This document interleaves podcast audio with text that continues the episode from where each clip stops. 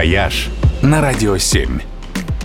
Всем привет! С вами travel эксперт Ольга Яковина. Когда заходит речь о том, чтобы полюбоваться на весеннее цветение, обычно планируют посещение садов и парков, а я вот настоятельно рекомендую ехать в поля, вернее, в степи.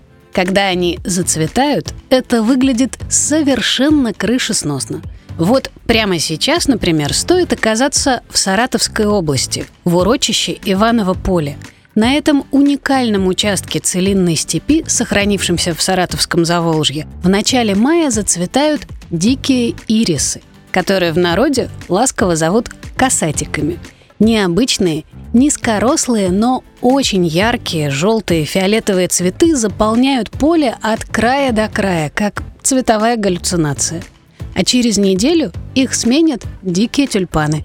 Если же оказаться в Ульяновской области, то можно увидеть цветение редких диких пионов – Считается, что именно эти ярко-красные, как будто налитые огнем цветы с пушистыми, как укроп, стебельками вдохновили Сергея Аксакова на сказку «Аленький цветочек». В детстве писатель часто гостил в Симбирской губернии, где пионы тогда росли повсеместно. Сейчас же они сохранились только в заповеднике Долина пионов в Радищевском районе, где в честь них в середине мая даже проводят фестиваль. Но самые красные дни календаря в середине мая случаются в Астраханских степях, где зацветают маки.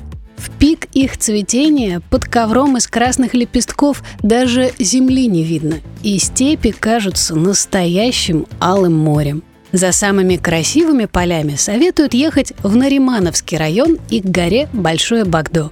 Поторопитесь, Степи цветут ярко, но недолго, всего пару недель. Упустите момент, и нового шанса придется ждать целый год. «Вояж» только на «Радио 7».